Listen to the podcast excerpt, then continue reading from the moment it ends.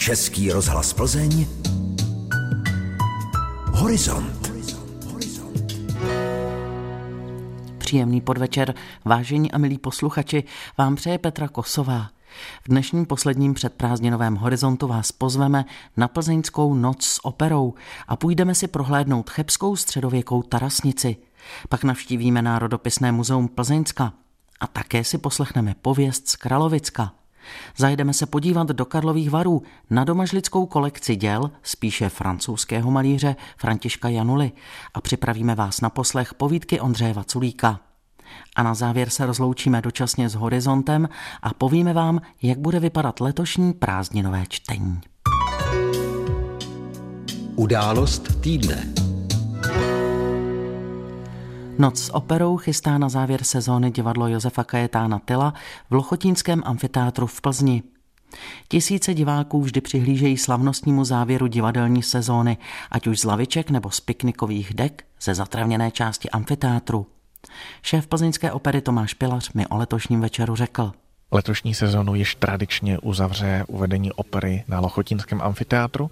V letošním roce to bude Verdiho Nabuko, kterého budeme mít sice i v repertoáru v kamenném velkém divadle, nicméně na Lochotíně diváci uvidí něco velmi jiného. Bude to opravdová velkolepá show s množstvím účinkujících s davovými scénami. Opět tam bude téměř 600 umělců během jednoho večera, množství pyrotechnických a jiných efektů. Takže se i diváci, kteří uvidí Nabuka v našem velkém divadle mohou těšit na něco nového, co je překvapí pod širým nebem. Vy už máte v té noci s operou docela takovou jistotu, protože od první chvíle hned se vám podařilo tak si získat tu diváckou přízeň, ale hned ve velkém. Určitě jste si zvykli, ale na ten první ročník to musel být strášek trochu. Jestli si můžu dovolit být osobní, tak já před každou nocí s operou prožívám obrovskou nervozitu, jestli to letos opět vyjde a jestli skutečně ty diváky potěšíme, tak jako se to naštěstí a díky bohu podařilo každý rok. Díky bohu jsme měli skutečně krásné počasí, všechny ty čtyři ročníky,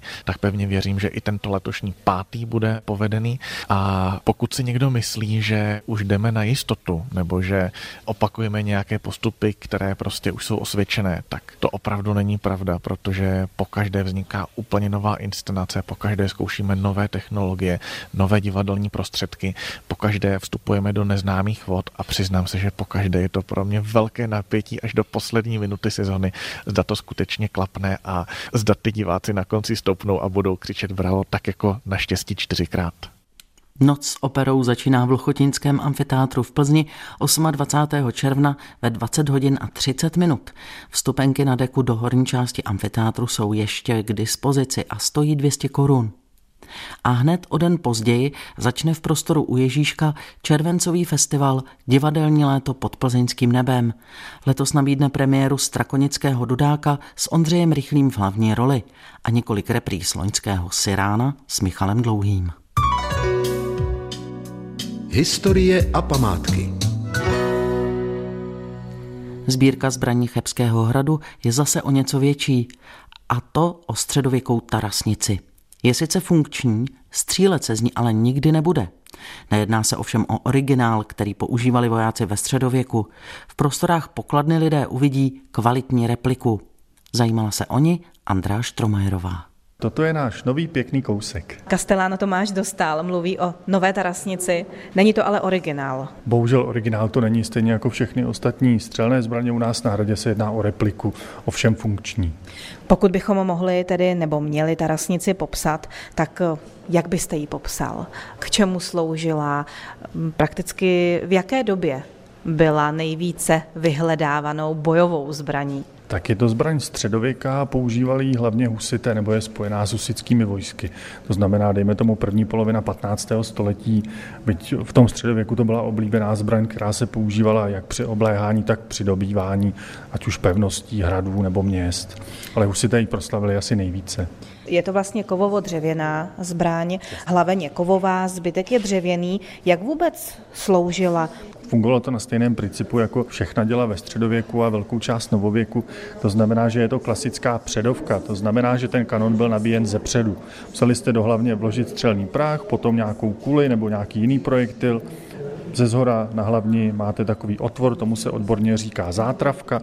K tomu přiložil dělostřelec Lund, kterým zapálil hromádku střelného prachu trošku to zahořelo, vyšlehlo to a pokud se hlava neroztrhla, což se také stávalo ve středověku, tak prostě ten projektil to vyhnalo dopředu a ta kule nebo sekané olovo letělo směrem na nepřítele a tam si většinou našlo nějaký ten cíl. Byl tady používán také na Chebském hradu, protože je hodně starý Chebský hrad. S chodou okolností husité skutečně operovali kolem Chebu, bylo to na začátku roku 1430, ovšem tehdejší chebský patriciát byl natolik rozumný, že dokázal schromáždit dostatečný finanční obnos a husity, jak by se řeklo dnes, uplatil. A husité samozřejmě byli jako všichni ostatní chtiví peněz, zvláště v té závěrečné fázi husických válek, kdy už nešlo moc o nějaké náboženství, ale hlavně o tu kořist, takže se prostě nechali uplatit, takže je možné, že kolem Chebu se z takovýchto tarasnic střílelo, ale možná spíš pouze na oslavu té dohody mezi chebským patriciátem a husickými vojevůdci. Kolik takových zbraní teď v současné době vlastně hrad má? My máme, pokud se jedná o zbraně, které fungovaly na principu střelného prachu, tak máme de facto šest kusů větších či menších, které mapují období od středověku do závěru 30. leté války. A potom tu máme velkou unikátní sbírku mechanické, ať už antické, tak středověké artilerie a dobývacích prostředků, a to je devět kusů.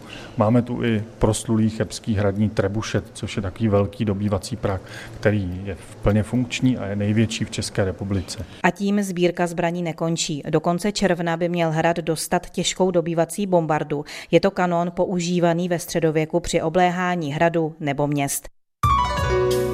Muzeum. Zaniklý svět stolních společností a neb sociální síť před stolety. To je název výstavy, kterou můžete vidět zítra naposledy v průjezdu Národopisného muzea Plzeňska. Vystavená kolekce pozoruhodných dobových snímků si vyžádala spolupráci Západočeského muzea, Archivu společnosti Plzeňský Prazdroj a Archivu města Plzně. O stolních společnostech jsem si při vernisáži povídala s historikem Tomášem Bernhardtem. Frajerů je kolem nás jak kvítí, chlapů, co mají svůj styl, které období bylo pro stolní společnosti v Plzni takovým nejzajímavějším obdobím? Ptám se autora výstavy Tomáše Bernharta. V stolní společnosti v Plzni máme už první polovině 19. století. V té době se scházela společnost u Bílé růže vedle radnice a to je kořen řady plzeňských spolků a politické reprezentace pozdější doby. V tu dobu totiž spolkový život nebyl úplně umožněný a stolní společnost fungovala tak trošku jako jeho substituce. To se změnilo potom v druhé polovině 19. století, když už spolky a politické strany mohly být zakládány a pak už stolní společnosti plnili tu funkci, že tam lidé chodili odpočinout, popovídat si s přáteli, užít nějakou legraci, případně se tam mohlo i domluvit, řečeno dnešními slovy, společný projekt. Nejčastějším dokumentem, který po těch stolních společnostech zbyl, jsou fotografie. Těch jsou bez nadsázky stovky. Zaniklý svět stolních společností a neb sociální síť před stolety si můžete prohlédnout naposledy zítra v průjezdu Národopisného muzea Plzeňska. A tam ještě chvíli zůstaneme, jen sejdeme do historického sklepení. Tam nás možná zaskočí modré snímky. Pokračuje Tomáš Bernhard. Jsou to fotografie vyvolávané procesem tzv. kyanotypie, což je poměrně stará fotografická technika a poměrně nenáročná na pomůcky technické. Probíhá to tak, že papír se citliví směsí dvou železitých solí, roztoků železitých solí a pak se exponuje na sluníčku, že se na ně dát buď negativ, anebo nějaká struktura, pak z toho vychází buď modré fotografie, nebo takzvané fotogramy. A bude tady třeba popis té techniky, když by si to někdo chtěl vyzkoušet, je to těžké, může si to třeba vášnivý nějaký amatér, kterého to zajímá, to vyzkoušet třeba přes léto? Právě proto, že to je vlastně nenáročné na pomůcky, akorát tomu potřebujeme sluníčko nebo funkční UV lampu, tak jsme se rozhodli, že nabídneme tři termíny pro dílny, kdy sice může veřejnost přijít vyzkoušet a může si přinést buď vlastní negativy nebo struktury, nebo si může použít negativy, které jsme my používali pro tuhle tu výstavu. Jaké jsou vystavené fotografie? Pocházejí všechny ze sbírky Národopisného muzea, odpovídá etnografka Eva Figurová. Máme tady dva zdigitalizované negativy na skle, které jsme přivedli teda do negativu na folii a ten jsme následně exponovali. To jsou teda dvě, které jsou z fotografického ateliéru Wettingera, který právě vyfotil pár v kroji plzeňském a dívku v plzeňském kroji ženu. Zbytek je současná fotografie. Máme tady právě z našeho fondu dívku v plzeňském kroji s holubičkou, tak jak to znáte, co se tady normálně vidívá. A zbytek je jeho východní Morava. Takže můžete uvidět samotný modrotisk, to znamená látku obarvenou indigem, ještě převedenou v té kyanotypy, jízdu králu nebo kosení v Bílých Karpatech. Snímky jsou tedy z Plzeňska, ale i z Moravy nebo z Bílých Karpat. Co je spojuje? To je otázka opět pro Tomáše Bernharta. Druhý jednotící prvek, kromě té kyanotypy, tak je ještě to, že všechny ty fotografie spojuje motiv krojů nebo lidových oděvů.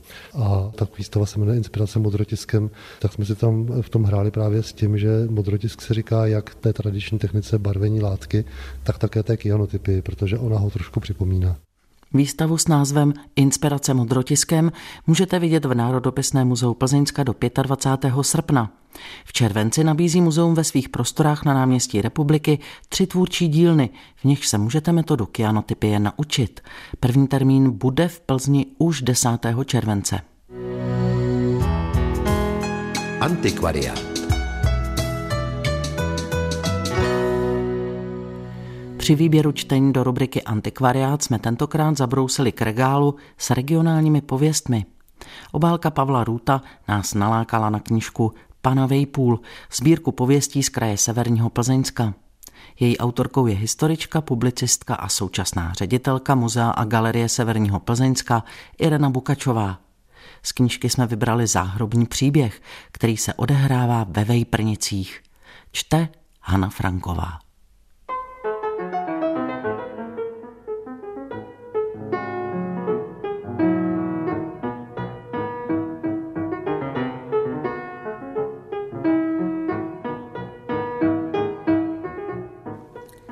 Kam to dám?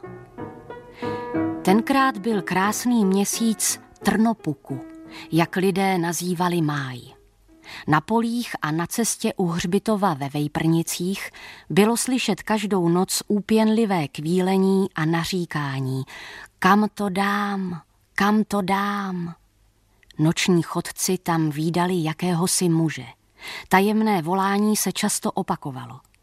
Večer se proto hřbitovu raději každý vyhýbal. Začalo tam strašit před mnoha lety. Sotva sedláka krutinu pohřbili, všichni si oddychli, že je už pod zemí. Však se napáchal dost zla. Jak jen mohl, každému ubližoval. Doma čeleť nevydržela pro jeho lakotu a prchlivost, dobytek do úmoru dřel. Krutina neměl nikoho rád. Když oral, sousedům meze ukrajoval, aby si svoje pole zvětšil. Nářadí jim kradl nebo schovával. Kosy tupil, násady lámal, na cizí pole házel plevel. Kamení ze svého pole vybíral a nosil na pole sousedům. Dělal zle, jak jen mohl a pro žádnou škodu blížního neželel práce. Jen se hádal, byl samá tahanice a mrzutost – Nejvíc ho těšilo, když někoho pěkně rozzlobil. Jednou byl přistižen sousedem, jak hází kámen na jeho políčko. Soused ve zlosti křičel, pamatuj, krutino, že po smrti budeš kamení z pole na pole přehazovat a v hrobě pokoje nedojdeš, dokud všechno do posledního kamínku nedáš tam, kde jsi to vzal. Krutina se jen ušklíbl, ale s kamením přestal. Lidem však ubližoval dál, dokud pro něj nepřišla bílá kmotra smrt. Léta plynula, kosti už ho bolely od věčného vstávání, protože musel každou noc z hrobu a strašit. Až jednou se to stalo. Když Aron Kupl vešel večer ve Vejprnicích do zájezdní hospody, byla zábava již v plném proudu. Aron se vlastně ani kupl nejmenoval, ale tak se říkalo ve Vejprnicích všem židovským kramářům podle prvního žida, který sem před lety přišel. Aron byl obchodník s třížním zbožím. Vracel se do Touškova spokojeně. Prodal totiž ženským šátky, látky a fiertochy, jubky, sukně, pentle. Dnes se kšeft hejbal, řekl si a s veselou náladou vešel do hostince. Uvelebil se na svém obvyklém místě v rohu lokálu. Tak co, Aaron, jak jdou obchody? Obrátil se na žida vejprnický pekař. Aaron nasadil skroušený výraz. Nejdou, pane, nejdou, co já si jen počnu. A v duchu počítal zlatky, které měl na krku v sáčku. Ale neříkej Aaron, pokračoval pekař. Vždyť jsem na vlastní oči viděl, jak ti to ženské rvali přímo z ruky a jak si vyvolával. A za všeobecného smíchu pekař napodoboval židovo volání. Kupovala něco pro sebe, na sebe, pod sebe, šla plíš, nebála se, grajfovala, to je v vás a zabhabku. Dneska tu prodělám hozny, ale haubzache, až budou spokojený voni. Tak se nebála a lajstla si to, bude v tom moc šik. To jsou ale krejcarový kšeftičky, odpověděl Aaron. Vždyť ty, Aaron, musíš mít doma ve Štrozoku úplný Majland – popíchl soused kabát. Já, zvolal žid a položil si ruce na prsa. Abyste věděli, jsem z tak chudé rodiny, že i kostelní myš byla proti nám boháč. Myslej si, že kdybych byl bohatý, že bych se takhle abrakoval, štrapicíroval a po světě honil. Poslyš, Aron, jakou řečí ty vlastně mluvíš? Zeptal se jeden z formanů. No, německy, česky, polsky a doma jidiš, odpověděl Aron a zvolal, mě ještě jednu tvrdou. Vodičku, to ne, že jo, smál se židovi sedlák Franta. Vodu nepiju, poněvadž se po ní ztrácí řeč, poučil je Aron. No já, vzpomeňte si na ryby, co pak slyšeli někdy fiš mluvit? A to proto, že pije vodu. Tak si dáme ještě jednu kolem, poručili si všichni. Bylo už hodně pozdě, když se Aron zvedl, rozloučil se, vzal hůl, pytel a vyšel do májové noci. Ubývající měsíc sypal bledé světlo na vejprnice. Když Aron v rozjařené náladě docházel ke hřbitovu, uslyšel trubku ponocného. Tu však od křovisek, která lemovala hřbitovní zeď, zaslechl kam to dám? Ani se moc neulekl, protože si v hospodě vypil na kuráž. V tom slyšel po druhé jasněji, kam to dám? Zahouklo znovu. Aron se udiveně zastavil. Hlas se ozval znovu blíž a zoufaleji. Kam to dám, kam to jenom dám? Snad jsou tu nějací raubíři a dohadují se, kam mají schovat lup? To není žádná legrace. Tady bys mohl Aaron něco slíznout. Meditoval žid. Tu však strnul. Od hřbitova se k němu blížila vysoká bílá postava. V jeho rozrušené mysli rostly strašidelné obavy. Teď seš v pasti, Aron, jen špek ti chybí, povzdechl si. Když byla neznámá bytost pár kroků před Aronem, opět zahoukla dutým hlasem, který se rozlehl nocí. Kam to dám? Žida, který ještě nevystřízlivěl, napadla jednoduchá odpověď. Kde jsi to vzal, tam to dej. Zašeptal přiškrceným hlasem a opřel se o hůl, aby se mu země nehoupala pod nohama. Sotva to vyřkl, duch se proměnil v sedláka krutinu, který pravil mírným hlasem. Děkuji ti, že jsi mě vysvobodil. Nyní vím, co mám udělat a mohu se konečně v klidu uložit k věčnému spánku. Po těch slovech se obrátil a prošel zavřenou brankou hřbitova a zmizel mezi hroby.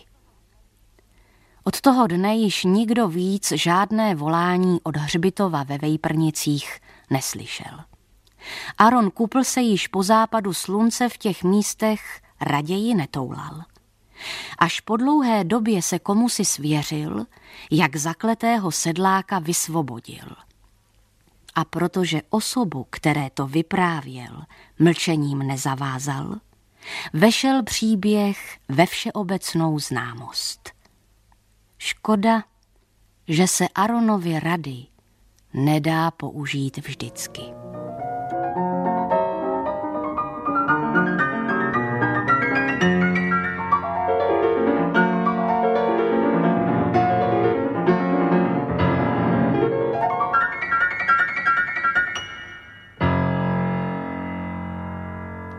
Vyslechli jste pověst z knížky Ireny Bukačové Pana Vejpůl.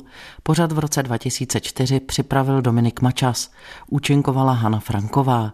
Režie Miroslav Buriánek. Výstava Výstavu prací významné osobnosti moderního evropského malířství Františka Januly najdete v současné době v Karlovarské galerii Drahomíra. Možná znáte Františka Janulu z některých dokumentů české televize. Výtvarník je považován spíše za francouzského tvůrce, protože žije a tvoří od konce 60. let v Paříži. Reprezentativní kolekci Františka Januly schromáždila v průběhu let galerie Dorka v Domažlicích a její část je k vidění právě v Karlových Varech. Galeristu Jiřího Šuchmana v této souvislosti vyspovídala Dana Jelínková. Tato výstava v Karlových Varech, dalo by se říci, je takovou retrospektivou umělce. Pojďme si Františka Janulu trochu představit. Co je to za člověka? František Janula je člověk zcela mimořádný. Je to výtvarník, který v Čechách není zcela neznám a ten jeho vyhlas se šíří, protože jednak vyšla o docela obsahlá knížka pod názvem Hostinato Rigore, Jednak už v Čechách měl od roku 2000 rozhodně víc než 20 výstav. Podstatná ještě jedna věc. Existuje o něm několik filmů televizních, které natáčeli režiséři Kara Georgiev, Petr Skala, Karel Fuxa a doufám, že to povědomí o něm, že se bude dál rozšiřovat. Čí on byl žákem? Protože samozřejmě talent sám o sobě nestačí, tak kdo byl jeho učitelem? No, jeho, jeho učitelem byl hlavně a především Josef Kaplický, předtím René Roubíček, ale on chodil i k Bauchovi, k Filovi, takže tyhle ty jeho vazby a kontakty, to je nesmírně zajímavý všechno. Samá hvězdná společnost. Pojďme se podívat na tu vlastní prezentaci tady v galerii Drahomíra v Karlových Varech. Ta výstava by se dala rozdělit do několika částí. V té první části jsou zhruba 50. léta, tudíž počátek tvorby pana Januly. Je tady suchá jehla, tempera, olej na kartonu, olej na plátně, převažuje figurální tvorba, to je ten jeho realistický počátek. Tady ten prostor je bezvadný, je moc hezký, intimní, takže tady jsme se ale pokusili vlastně ten přechod od toho konkrétního přes více abstraktní až do té čiré abstrakce, protože to je jeho domena. Posledních 40 let František Janula tvoří téměř výhradně abstraktně, k těm kolážím se ještě občas odskakuje. Je koncipovaná jako taková malá retrospektiva velkého českého malíře. Vy už jste ale narazil na pojem koláž, asambláž. Mm. Vím, že pan Janula ty svoje koláže i domalovává. Kde on bere inspiraci? Je to docela nedávno, kdy jsem si uvědomil jednu věc. Když byl v Čechách, dejme tomu do roku 67-8, tak on tvořil víceméně realisticky, ale k té abstrakci už měl nakročeno. V roce 69, když přišel do Paříže, on musel být plný dojmu z té Paříže. To bylo pátý přes devátý, absolutně jiný způsob života, věmu z velkoměsta a já si myslím, že on to právě nemohl nespracovat jinak než tou koláží. Principem jeho života je svoboda. Svoboda života a svoboda tvorby. To je naprosto klíčový, určující a z toho nikdy neuhnul, ale on taky neměl samozřejmě na materiál. Existují stovky kreseb z ulice, to je papír, tuška, uhel, někdy tuš. Právě když začal chodit do metra, viděl, jak tam sundávají plakáty, tak se s těma chlapama seznámil a oni mu pak dávali ty plakáty sundaný a on si z toho vlastně začal dělat ty věci, protože byl to i nedostatek materiálu. František Enola je člověk, který cokoliv vezme do ruky, tak výtvarně je schopný přetvořit. To je to, co začal dělat v té Paříži. Ale postupně potom od toho odešel, od těchto těch koláží a sambláží a začal dělat teda klasickou malbu, ale teda abstraktního výrazu. Retrospektivní výstavu českého výtvarníka Františka Januly můžete navštívit v Karlovarské galerii Drahomíra do konce července. Tip horizontu.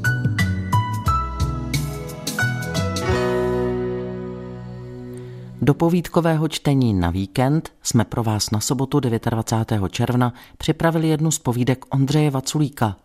Spisovatel, novinář a také bývalý šéf-redaktor naší stanice a stále spolupracovník Českého rozhlasu Ondřej Vaculík slaví v těchto dnech totiž své životní jubileum. 30. června mu bude 65 let. Vybrali jsme pro vás povídku Hrouda, která vyšla už před lety v knižce Jablko přešlé mrazem. A vy si ji budete moci poslechnout v osobité interpretaci samotného autora. Povídkové čtení na víkend začíná jako obvykle v sobotu po 18. hodině. A na závěr posledního předprázdninového horizontu vám představím cyklus letního čtení, který začne 6. července a bude opravdu ve znamení léta. O letních prázdninách se totiž odehrává povídka bývalého učitele, knihovníka a spisovatele Miroslava Sulana s názvem Noční rychlík nebo povídka plzeňské rodačky, letošní držitelky ceny Magnézia Litera za prózu Pavly Horákové. Jmenuje se Ve vlastní šťávě. Na začátek prázdnin situoval svůj příběh o dvou mladých lidech se sklonem k básnění spisovatel Miloš Urban. Ladislav Smoček je znám spíše jako dramatik a divadelní režisér, je ovšem také autorem několika kratších prós. Dvě povídky z jeho útlé knížečky s názvem Růžový aeroplán jsme pro vás připravili na prázdniny, například Čekání na kopci s výhledem na Plzeň. S Ivanem Novým se vypravíme na Šumavu a s Miroslavem Holubem procestujeme Ameriku. Na samém konci prázdnin nás čeká četba z knížky Jana Sojky Učitel je ve třídě sám. Máte se na co těšit. Nezapomeňte, po celý červenec a srpen každou sobotu po 18. hodině a s horizontem se zase shledáme v sobotu 30. srpna.